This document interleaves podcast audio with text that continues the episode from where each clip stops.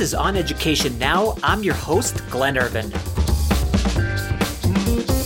It's a new year, and we have the first major teacher strike set to happen this week.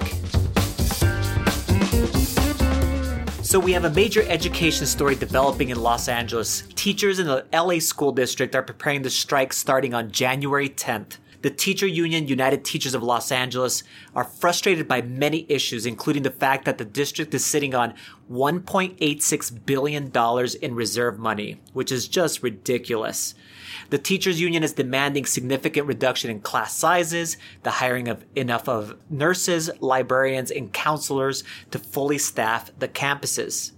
Many schools in the Los Angeles School District have a nurse on campus just one day a week. And teacher strikes are important to report on wherever they happen throughout the entire country.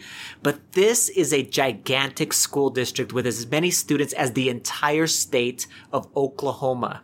So it's kind of crazy here. So there are few different issues that the teachers are striking about. And the first one is a very important one that Mike and I like to talk about on education. And it's the charter versus public school issue. And if this t- sounds like a familiar issue uh, for Betsy DeVos, you're right. So these privately run charter schools have promised parents school choice and better educational options, especially for low income students. The fact is that this isn't true that actually privatization has increased school segregation and racial disparities in educational outcomes. And that these privately run charter schools are actually siphoning money away from their public counterparts. So the issue here is basically a lack of investment again in public education and the threat of turning school campuses over to private organizations similar to a corporate takeover.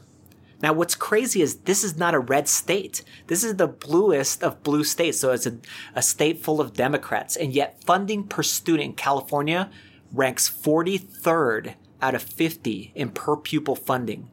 Just to put it in perspective, California has the fifth largest economy in the world. It's not in the United States, in the world. So there's a great quote in USA Today from Daniel Jocz, who teaches AP history in the LA school district. And he's the 2016 California Teacher of the Year. And Jocz says he, he loves his jobs and can't imagine doing anything else. But he admits that every couple of months he looks for other employment and overcrowded classrooms, paltry paychecks, and scrolling the wanted ads are part of being a teacher in America today. And he has lost count of his no- the number of colleagues who have left for jobs in other professions. So what will happen exactly on January 10th? The LA School District says that the school will run as usual, with subs being paid a reported four to five hundred dollars a day to cross the picket lines. I sure hope that a deal can be made to keep teachers in the classrooms, but we at On Education are in complete support of your efforts.